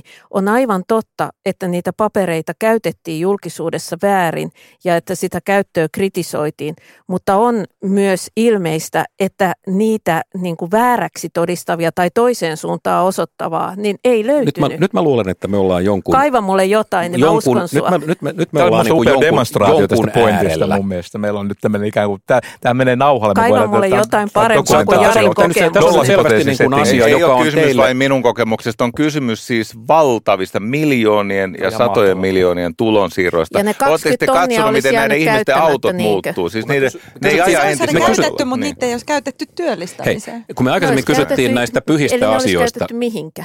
Mä, Mihin? Mä, mä olisin laittanut pörssiin ne, tietenkin. Mä olisin, käyttänyt, mä olisin kapitalismiin käyttänyt niitä. Nyt mä laitoin ja ne kapitalismiko ei työllistä ketään ikinä. No, Totta ei, kai työllistää. Nyt, jos ostaa materiaa. Hei, Anna, sä pystyt parempaan. Eli mun vaihtoehto on se, että mä ostan siivousta – mä ostan vaikka kokkausta, tai sitten mä laitan rahastoon. Ja kysy, kumpi mahtaa rakentaa yhteiskuntaa enemmän? Se, että mä ostan työtä, ja kun mä katson, ne ajaa aina vaan uudemmilla autoilla, ja niillä on paremmat vaatteet, ja itse asiassa niiden hampaatkin korjataan. Kattokaa, kun yhtäkkiä ne näyttävät, kato Jari, mun hampaat. Niin jotenkin mä näen, että mä saan niitä miljoonia enemmän sieltä rahastosta kuin mitä mä iloitsen siitä, että No, meillä oli muuten Virpi kanssa tämmöinen, että me, me siivosimme olisi... yhdessä vaiheessa, kun Virpi on sama talon tyttö, niin se halusi siivota. Mä, vittu siivottiin vuosi. Mä sanoin, että ymmärrät, että tämä tuottaa hyvinvointitappiota. Kysy vaikka Mika Mallirannat. Hyvinvointitappio syntyy tästä. Joo, mä, mä Hei, kansantalous systeemiä eikä yksittäisiä tapauksia. Siivouskeskustelun loppuun tähän. Tämä todistaa nyt lähinnä sen, että, että tota, me todellakin haluamme voittaa debatissa. Tämä äskeinen kolme minuuttia on, on ollut väkevä näyttö siitä. Mutta nyt mä, mä haluaisin nyt palata tämmöiseen niin kuin it, vähän, Tämä oli se, minkä sä halusit voittaa. Mä haluaisin palata nyt vähän sellaiseen niin kuin itsekriittiseen ulottuvuuteen, että taas katsottaisiin itseään niin kuin vähän, vähän tota, ää, ää, ulkopuolelta. Mä istuin kerran lounaalla hyvin vasemmistolaisen esseistin Tommi Usanovin kanssa, jonka, jonka ehkä tiedätte mainio. Sehän on melkein demari. Ma, mainio, mainio hahmo. Hän, itse, hän, hän itse sanoi olevansa hyvin... käsin oikeistolainen hän, hän itse sanoi olevansa hyvin, hyvin vasemmalla. Niin. Anyway, sillä ei ole merkitystä. Mutta että Tommi Usanov sanoi mulle, että et, et sun täytyy ymmärtää, että mä olen tiukka vasemmistolainen, mutta en ole selkäydin sosialisti. No ja se oli, se oli musta hirveän hauskasti sanottu. Ja nyt mun kysymykseni teille kuuluu, että mitä teille merkitsee selkäydin sosialismi, selkäydin porvarius, selkäydin yrittäjyys? Toisin sanoen, nämä teidän omien pyhät asiat, mantrat, mikä teidän ö, omien puheissa teitä eniten häiritsee? No kyllä mua ainakin eniten häiritsee, kun mä kuulen, että kaikki on itsestä kiinni tai muutos lähtee itsestä tai tämmöinen ajatus, että jos ihmisellä on käynyt hyvin, niin se on hänen ansio tai jos on käynyt huonosti, on hänen syytään, niin kyllä mua nolottaa ihan saatanasti tämmöinen puhe, että ikään kuin ei ymmärtäisi mitään elämästä, eikä onnekkuudesta ja olosuhteesta. Joo, toi on kyllä aika, aika helposti samaistuttavissa. Että sellainen, että kaikilla olisi aidosti samanlaiset mahdollisuudet niin. syntymähetkestä lähtien on kyllä ihan absurdi ajatus. Että ehkä just tämä vieraantuminen jotenkin. Nyt oli hyviä selkäydin oikeistolaisuuksia ja porvarismia. Mitä sen tässä selkäydin sosialismi? Mitä se, se, no, mitä itse se asiassa tarkoittaa? mä nyt en sitä sosialismia niin halua kommentoida, kun se on niin hähmäinen käsite, mutta siis se, mikä selkäydin mua ärsyttää niin sanotusti, niin sanotusti omissa, niin Eh, mutta tämä kyllä ärsyttää muissakin kuin omissa, mutta suhteellisuuden tajun puute, joka esiintyy, esiintyy eri ryhmissä pikkusen eri tavalla. Mutta ja eri se, miten, miten se ilmenee teidän tapauksessa? No se tarkoittaa esimerkiksi sitä, että annetaan hyvin paljon painoarvoa sellaisille, tai osa porukasta ainakin antaa paljon painoarvoa sellaisille taisteluille, jotka ei kokonaisuuden kannalta ole niin kauhean merkittäviä. Ajattelen esimerkiksi kysymystä siitä, että mikä on milloinkin oikeanlainen käsite käyttää. Osa käsitekeskusteluista on äärimmäisen tärkeitä, mutta ei lainkaan Mutta anteeksi Anna, mutta toi on hirveän lievää. Nyt sä niin kuin tavallaan, mä, mä, sä, sä, sä, sä niin kuin sanot, että nyt tämmöiset pienet niin kuin menettelytapa-ongelmat, ne on, ne on sun mielestä kiusallisia. On kielipelit aika. Ja, entä sitten kinikerroin on mennyt desimaalin ylöspäin, niin onko selkäydin sosiaalisesti se nousee joka tapauksessa parikaadille, vaikka sitä ei edes niin kuin näkisi skaalassa ilman mikrofonia. Onko teillä, näkyykö se esimerkiksi tämän tyyppisesti? No se voi näkyä myös niin kuin ihan konkreettisissa ilmi, ilmiöissä, kuten kinikerroin, joka tietysti on vähän huono mittari mm. mihinkään. Mutta mut siis joo, siis mittarien väärinkäyttö, siis keskittyminen epäolennaisuuksiin. Ja se on musta aina hirvittävän ärsyttävää. Tosin silloin mä aina muistan, että Jessus vaan kuinka paljon minä nuorena keskityin epäolennaisuuksiin ja, ja tota, kuinka äh, niin kuin paljon mä olen tuhrannut semmoisiin turhiin taisteluihin omaa aikaan ja silloin mä suhtaudun ymmärtäväisemmin muita kohtaan. Mennään vielä isoon asiakokonaisuuteen, jota me on, on liipattu tässä äh, nyt muutamaan kertaan matkan varrella. Se on, se on tietysti tämä sosiaalinen media. Äh, ilmeisesti tässäkin keskustelussa on pessimistejä niin kuin minä, jotka näkee, että maailma on mennyt huonommaksi sosiaalisen median kautta. Sitten on Anna, joka sanoo, että ei, että itse asiassa on tuonut ihan, ihan niin kuin terveitä äh, tota, vastakkainaset, tai miksi sä kutsuit, törmäyksiä, äh, on saanut aikaiseksi sellaista. Mitä te ajattelette tästä niin kuin sosiaalisesta mediasta? Äh, joka tapauksessa se vaikutus on ollut valtava ja siinä on tapahtunut asioita, joita me ei osattu niin kuin ennakoida. Osa voi olla hyviä, osa voi olla huonoja. Mutta mä väitän, että sosiaalinen media on tehnyt politiikasta teatteria, kompromissien tekeminen on vaikeaa, sosiaalinen media on tuhonnut politiikan. Se on, se on, se on mun väitteeni. Saatte olla vapaasti sen kanssa niin kuin, äh, niin kuin, äh, eri mieltä. Tällä kertaa saatte olla eri mieltä kysyjen kanssa. Ei, ei, ole, ei ole tuhonnut ehkä. Mutta kyllä mäkin, mä oon myös tällaisen perinteisen journalismin kannattaja ja pidän tällaista portinvartija-ajattelusta ja jotenkin, että pitää, pitää olla riittävän fiksua sanottavaa päästäkseen läpi. Toki toinen puoli siitä, että voi olla myös, että pitää olla riittävän radikaalia sanottavaa, niin sitten sit läpäisee niin kuin mediaseula, että ei sekään nyt ihan pelkästään intellektuaaleille mielipiteitä päästä läpi, vaan kaikenlaista. Mutta siis some... Ää, se suurin ongelma mun mielestä politiikkaan nähden on sen eri rytmisyys. Se vaatii nopeatempoisuutta ja mielipiteitä, itsensä esiin tuomista ja politiikka on useasti taas hidasta, neuvottelemista, kompromissien hakemista ja tämä on se suuri vaikeus, mikä siihen liittyy. Eli sä oot sanomalehtien käyttäjät, puolueet käyttää tätä somea tämmöisenä ilmoitustauluna – tämmöinen The Weapon of Choice tai miten tämä nyt kutsuiskaan, niin voisi nyt kertoa nyt tässä meidän noin ehkä 20 000 kuuntelijan edessä, että minkälaisia likaisia temppuja teidän puolueessa on käytetty. Mä en tiedä mitään niistä tietenkään. Et sä tiedä mitään. Ei. Okay. Sä politiikassa kuitenkin mukana. Kyllä niin. kaikki, kaikkihan Mut tietää, miten Suomea käytetään. Niin, muut, mitä muut, mitä muut no, tekee niin, likaisesti. En, no varmaan joku tekee jotain ja jotain valettilejä ja muuta, mutta en mä pidä sitä ehkä niin kuin suurimpana ongelmana niin kauan, kun se ei ole mitään sellaista systemaattista valemediatoimintaa. Eikä mennä henkilökohtaisuuksiin. Esimerkiksi Venäjä, Venäjän suunnalta niin kuin suunnataan Suomelle. Mutta mut ehkä se, että se vie aikaa, se tekee meistä aika sellaisia hektisiä. Me selataan vaan, scrollataan kuvapainotteista, meillä ei ole aina aikaa lukea, Somen, somen ongelmahan on se, että et, et se on loistava tapa kerätä uploadeja omilta, vahvistaa sitä niin kuin vähän epätervettä eh, niin, niin tota, asennetta itsessä. Nyt pääsin murjaisemaan vastustajaa niin, niin omille päin porukka, omalle porukalle ja omat sanoo, että hyvä lisää tätä, enemmän hyvä tätä. Hyvä hakkaa por- et, et, et, kommaria Väitättekö te, että niin kuin poliittisessa tota, sosiaalisen median retoriikassa ei ole tätä? En todellakaan väitä, etteikö olisi. Jari, sä saat nyt seuraavana puheenvuoron. Kiitos. Mä tiedän, että sä oot hetkittäin someskeptikko. Sä et ole aina. Sä oot vetäytynyt pari kertaa näyttävästi sosiaalisesta mediasta, mutta sä oot tullut aina takaisin. Mä oon narkkari. Mikä sen takia pitäisi olla turvallisia tiloja meille narkkareille? Se palkinto on sitten kuitenkin isompi kuin se kärsimys. Sulla on, sul on siellä hyvä huone, tota, hyvä somepiikityshuone siellä. Niin tota, niin. Älä valita olosuhteet, että sä saat tehdä siellä ihan niin paljon kuin sä haluat. Hei, miksi, sä tulit, miksi sä tulit takaisin? Mä vastaan tohonkin kohtaan, mutta mä kerron ensin semmoisen tarinan, joka niin kuin su- summaa aika paljon tästä, mitä nyt on puhuttu. Yksi ensimmäisiä someilijoita ja ensimmäisiä feministejä oli tämä John Stuart Mill, muistatteko? Niin tota, hänellä oli tämmöinen kanta, että hän sanoi, että joka tuntee vain oman puolensa asiasta, tuntee aika vähän siitä omasta puolestaan. Eli sä tarvitset niitä vastustajia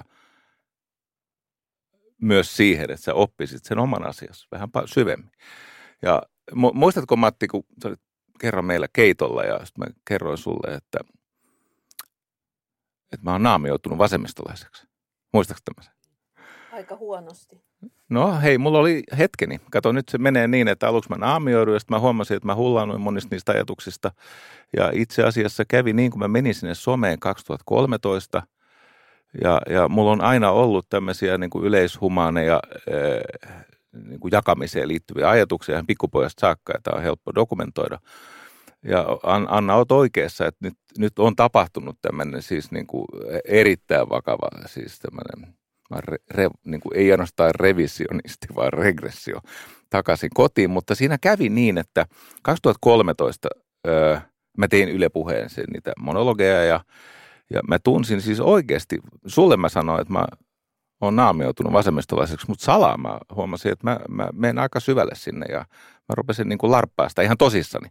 Ja mulla oli aika vallankumouksellisia ajatuksia. Ja sitten rupesi tulee tämmöisiä, että nämä vasemmistolaiset keskenään, kun ne pitää semmoista laitonta henkilörekisteriä, tiettekö, ketä saa seurata ja ketä pitää blokata, joka on siis tietenkin laiton henkilörekisteri, mutta rupesi tulee näitä, että Jari Sarasvuota saa seurata, koska hän on enigmaattinen ja sitten hän on ehkä ally, hän on ehkä tämmöinen liittolainen. Ja toden totta, mä olin siis todella niin kuin runsaasti, mulla siis semmoisia niin kuin äärivasemmistolaisia. Mä, mä, ja mä nautin heidän seurastaan ja siis siinä on semmoinen ero, niin kuin älyllinen ero verrattuna näihin äärioikeistolaisiin, ne on arvomaailmalta hyvin samanlaisia, mutta ne on tavattomasti fiksumpia nämä vassarit ihan niin kuin valtavasti fiksumpia.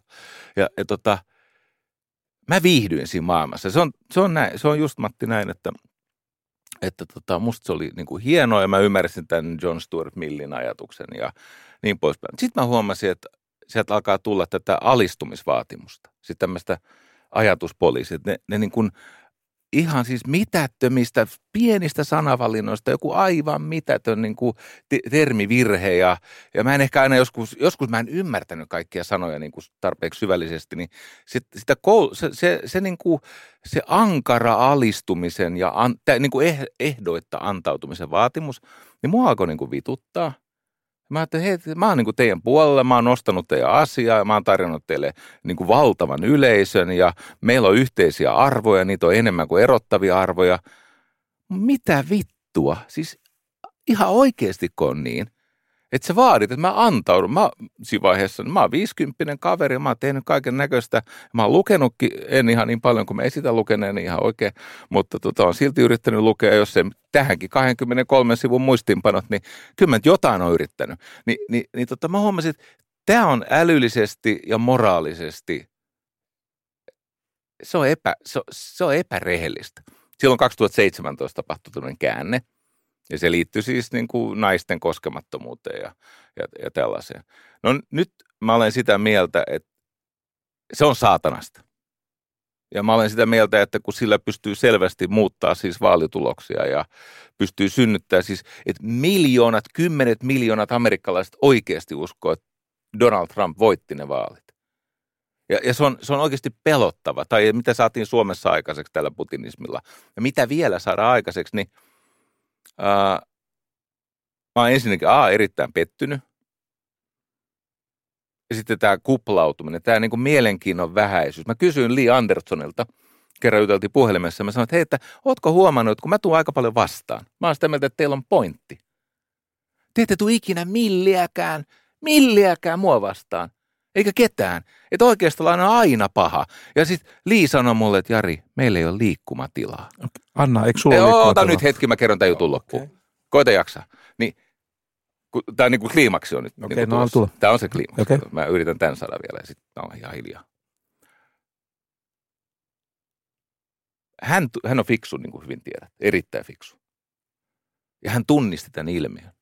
Että me voidaan ojentaa kättä ja noustaan sieltä poterosta ja tullaan sen niin kuin ensimmäisen maailmansodan sen ampumaradan yli ja ko- koitetaan niin kuin lähestyä. Ja sitten ne ei saatana tule yhtään vastaan. Ja sitten tämä selitys, että meillä ei ole liikkumatilaa. Ja miksi ei? Mä kävin lounaalla tämmöisen suuren, yhden Suomen suurimman median pääkirjoitustoimittajan kanssa. Ja sanoin, että että kun meillä on näitä hyvin vasemmistolaisia ja hyvin vihertäviä toimittajia, ne pelkää omiaan. Ne pelkää omiaan ja ne ei uskalla, niin kuin, heille journalistiset arvot niiaa ja polvistuu niiden omien tuomio edessä. Ja sen takia ei ole liikkumatilaa. Ja tämä on musta surullista. Enempää mä en Se messua. oli hyvä kliimaksi. Haluatko kommentoida? Tota, en mä Liin sanomisia pysty kommentoimaan kuulematta Mut- mut- itse, mutta mitä tota- Liin sanoo. tämän ilmiön? Niin. Tämä ilmiö nimenomaan. Musta tavallaan politiikan ymmärryksessä yleinen harha on jotenkin se, että politi- politiikkaa ja poliittista keskustelua kävisivät vain ihmiset, jotka on fiksuja, jotka on harkitsevia, joilla on pitkä kokemus asiasta ja jotka miettii kaksi kertaa ennen kuin avaa suunsa. Ja kuka tahansa menemällä someen, niin näkee hyvin helposti, että tä- näinhän se ei ole. Mutta jostain syystä oletetaan, että vasemmistossa vielä niin kuin selkeämmin kuin muissa suuntauksissa, niin olisi vaan tällä tavalla niin kuin poliittiseen keskusteluun osallistuvia ihmisiä. Ja mun nähdäkseni lähtökohdan kuitenkin pitäisi olla se ymmärrys, että suurin osa demokraattisessa yhteiskunnassa keskusteluun osallistuvista ihmisistä on amatöörejä. Ne on ehkä innostunut siitä vasta vähän aikaa sitten. Niiden keskustelu viris- vilisee eri lailla ongelmallisia ää, näkemyksiä tai helposti haastettavissa olevia, olevia mm, perusfaktoja tai taikka mitä vaan. Ja se on, se on osa demokratiaa. Ei tämä ole mikään niin kuin, äh, niin kuin korkeasti äh, koulutettujen ammattipoliitikkoeliittien niin yhteiskunnallinen keskustelu, vaan tämä on niin kansan keskustelu, johon osallistutaan eri lähtökohdista. Ja on myös vasemmistolaisia ihmisiä, jotka saattaa joskus tuottaa jollekin pahan mielen ilman, että siihen on syytä, vaikka sitten sarasvuolla. Mun on sama huomio kyllä se, että sitten kun me ollaan kapakassa ja ollaan tälle, tuota, ikään kuin suojatussa tilassa, niin mä on lukemattoman mm. määrä vasemmistolaisia tulee tosi paljon vastaan. Että tämä voi olla itse asiassa tämä nimenomaan, tämä, tämä, nämä puitteet tekee, ei tee hyvää meidän käytökselle just tämän tyyppisessä tilanteessa, koska pienikin myönnytys näyttää pahalta. Mutta sitten tosiaan, kun käydään tämän, tyyppisiä keskusteluja, jos ei Koska politiikan ydintehtävä on kerätä uploadeja omilta. Sen takia myönnytykset näyttää, myönnytyksistä ei saa uploadeja. Tämä on se, mitä Bengt Holmström sanoo, että politiikan jatkuva läpinäkyvyys 24-7 sosiaalisen median kautta, se tuhoaa politiikan, koska, ja tämä on juuri se mekanismi, jolla se tapahtuu. Tässä on se väärin käsitys tai väärin ajattelu, että se niin kuin liikkumatila olisi vain niin kuin kahden pisteen välissä, kun se voi olla myös sitä, että saatat pisteen sen janan ulkopuolelta ja käsittelet sitä sieltä käsi, mitä mä yritän paljon tehdä. Tällöin sä et välttämättä tule ketään vastaan, mutta sä et myöskään niin kuin jää paikalle siinä keskustelussa.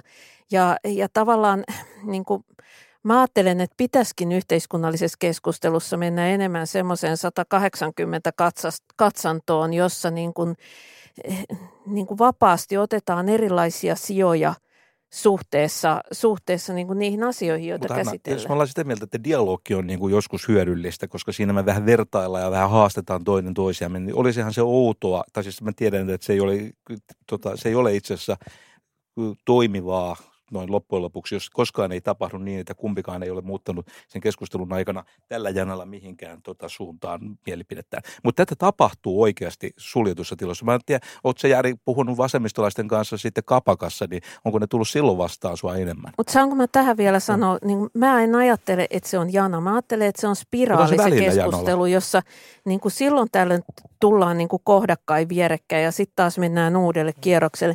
Mä otan esimerkin seksinoston kriminalisointi, jota silloin kun sitä säädettiin vuonna 2005, niin, tai about silloin, niin mä olin yhteisessä rintamalinjassa äh, kaikkein pahimpien sovinistis-konservatiivien kanssa, mitä Suomen poliittiselta kentältä löytyy, niin vastustamassa seksinoston kriminalisointia. Ja sehän oli siis epäpuhe, epäpuheallianssi, jos jokin, mutta me oltiin tavallaan niin kuin spiraalissa osuttu niin kuin samalle kohdalle, mutta hiukan eri raiteella siinä keskustelun kuluessa. Eli aina ei tulla niin kuin kohti. Mutta tämän takia, Anna Kontula, sä oot niin laajalti, universaalisti suorastaan arvostettu poliittisessa kentässä. Tästä siis sun tämmöiset pahimmat aateviholliset kiittää sua tästä kyvystä. Niin, niin, niin kuin, jo, jos jonkun asian niin kuin arvojen toteuttaminen edellyttää sitä, että sä siedät täysin niin kuin vastenmielistä ihmistä tässä tapauksessa, esimerkiksi tämä mainitsema esimerkki suhteen, niin, niin kyllä. Ja Mikalle vastaus, niin se on ihan itsestään selvää, että varsinkin älykkäät ihmiset löytää yhteistä tonttia. Ja sulla on näitä kokemuksia? No paljon. ihan siis ja. valtavasti, mä oon 56-vuotias. Niin, ja siis ilmeisesti siis määrittelet itsestähän älykkäiden kategoriaan. Ei, ei mä puhuin, miksi, Mika kysyi, että onko mulle tullut vasemmistolaista ihmistä. Mä en ottanut mitään kantaa omasta älykkyydestä, vaan mä kommentoin heidän älykkyyttä. Mutta minkä takia, ah. Jari, sano, minkä takia älykkyyteen niin usein yhdistyy pelkuruus? Että sitten sanotaan yksityisesti näitä asioita, että sulla voi olla pointti, mutta sitten kun se pitää sanoa julkisesti, niin älykäs ihminen ää, aika nopeasti vetäytyy. Koska älykkäät on niin repressoituneet. Ne on tukahtuneet, jotka on ikinä huomannut. Nehän on siis, jos tarpeeksi älykäs, niin kirjossahan sä oot jossakin siinä A-kirjossa.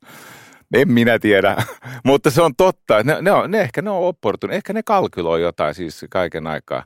Ne ajattelee liikaa. Ja. Hei, mun on pakko Matti kommentoida yhtä, mitä sä sanoit, että, että politiikassa ei voita tulemaan vastaan. Mä oon eri mieltä. Mä, mä oon sitä mieltä, että, että ja ensinnäkin mä katson, että on muutakin politiikkaa kuin puoluepolitiikka tai edustuksellisen demokratian instituutiot.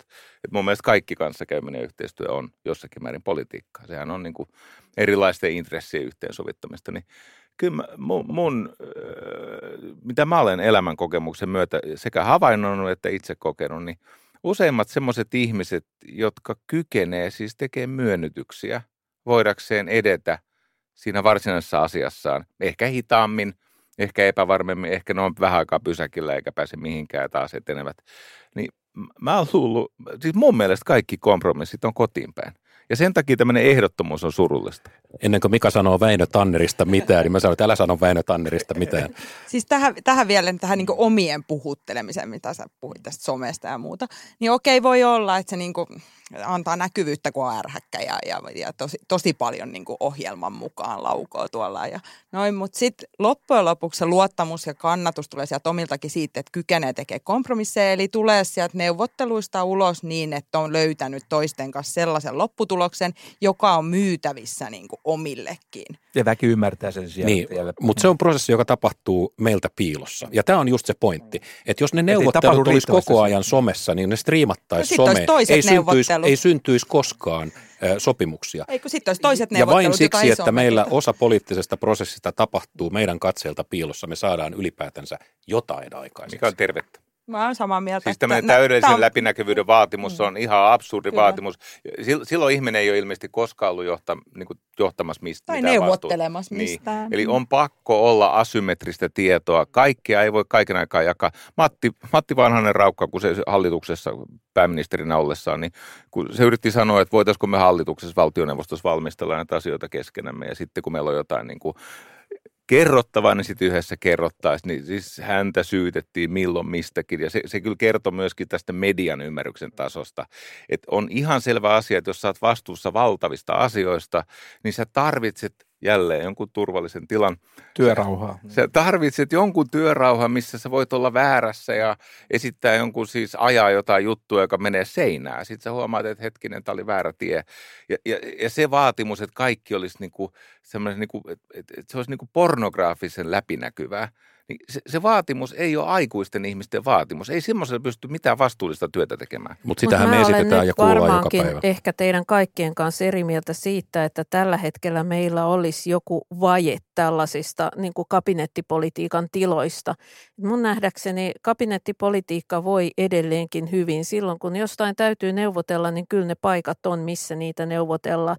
Ja mä itse näen, että sosiaalinen media on pakottanut politiikkaan ää, demokratiaa enemmän kuin mitä siinä oli aikaisemmin. Jos ajatellaan sitä, no mä otan esimerkin, siihen aikaan kun Matti Apunen oli mun koti tota, ää, ää, maakunnassa, niin, niin Aamulehden, eli sen ainoan ison luetun lehden päätoimittaja, niin mä en päässyt koskaan Aamulehteen. Musta tehtiin aukeaman kokoisia juttuja Helsingin Sanomiin, mutta aamulehteen, aamulehteen mä en päässyt koskaan. Sitten kun Matti lähti muualle, niin Sä sit mä sain politiikan sieltä, vasta sen jälkeen, kun mä olin jo sain- poistunut sieltä. sitten mä sain sieltä kolumnipaikan, siis melkein samana päivänä, kun Matti sulki oven takanaan, niin mulle, Okei. ava, mulle avautui aamulehti. Mutta sosiaalisen median kautta mun kaltaiseni toimia, jolla on jotain sanottavaa, mutta ei ole kuitenkaan niin kuin takanaan, takanaan sen valtamedian, niin päätoimittaja, niin pysty ohittaan sen median ja saamaan sen huomion ja toimii politiikassa. Onko tämäkin niin, että tässä on sekä hyviä että huonoja puoleja? Me ollaan nyt käyty tätä keskustelua tunti 20 minuuttia. Tässä on ollut muista moni... me- me- Onko tämä fakta? Me, me, Tämä on me, musta me, tämä on, fakta. tämä on, tämä on, Tunti tämä on totuus. 24. Ja tähän ei sisälly arvo, arvolatausta. Me melkein saatiin tästä tota, sosiaalisen median ja politiikan suhteesta jonkinlainen hauras konsensus aikaiseksi, kunnes sä Anna rikoit sen, mikä, mikä on tietysti tämän kesku, keskustelun hengen, hengen mukaista. Ja, ja se, oli, se oli aivan oikein tehty, mutta et nyt mä luulen, että meidän täytyy vähän niin kuin ruveta paketoimaan. Joo, ja, mutta mun tulkinta, ja mä oon huomannut, että joku muukin on tulkinnut, jopa Twitterissä aina välillä valittaa, että, että kyllä täällä Twitterissä välillä ollaan niin kuin vähän ankeita, just vähän tämän henkistä, että ei anneta milliäkään periksi, ja tosiaan vaaditaan tätä totaalista antautumista ennen kuin tota, voi että monet, mo- siellä tulee kirjoituksia, jotka on ikään kuin väsyneitä. Ja, ja sitten nythän on kiinnostava kysymys, että meneekö tämä väsymys, niin kuin, onko tämä rakentavaa, koska sitten jos yhä useampi meistä Twitteristä olevista ikään kuin sitten alkaa ojentamaan välillä omiakin joukkoja, että älkää nyt olkoon noin paukkapäitä. Vai onko se toinen vaihto? Väs- Väsymys voi myöskin johtaa siihen, että luovutaan ja häivytään, jolloin sinne jää sitten ne, vaan ne kaikkein ankeimmat. Mikä teidän ennuste on? Kummi, kumpi tendenssi somessa ää, kehitty, jatkaa kehittymistään tai miten tässä me edetään, vai onko se joku muu tendenssi, mitä tässä tapahtuu? Vaihtoehto yksi, fiksut väsyy ja lähtee pois. Fiksut, Vai- vai- fiksut laajenee ja vaatii, että muut rupeaa käyttämään fiksummin. vallan. Niin. Se on ihan se itsestäänselvä asia, kun se katsoo, että ketkä siellä ei ole. Niin kyvykkäimmät ei ole siellä. Siis sehän on tämmöinen reppanoiden kokoontumisajo. Miksi No, no siellä? mikä mä oon? Arrest my case. niin juuri näin. eli, eli on, on siis paljon ihmisiä, joilla on ihan oikea elämä ja niillä on oikeita tekemistä ja niillä on oikeita vastuita ja ne edistää, edistää niitä oikeita päämääriä. Sitten meikäläiset soittaa suutaan siellä ja käy tämmöistä suosiokisaa. Ja, ja ei, Mut sama- sama toisinpäin Onhan siinä se, kato, tämä oklokratia.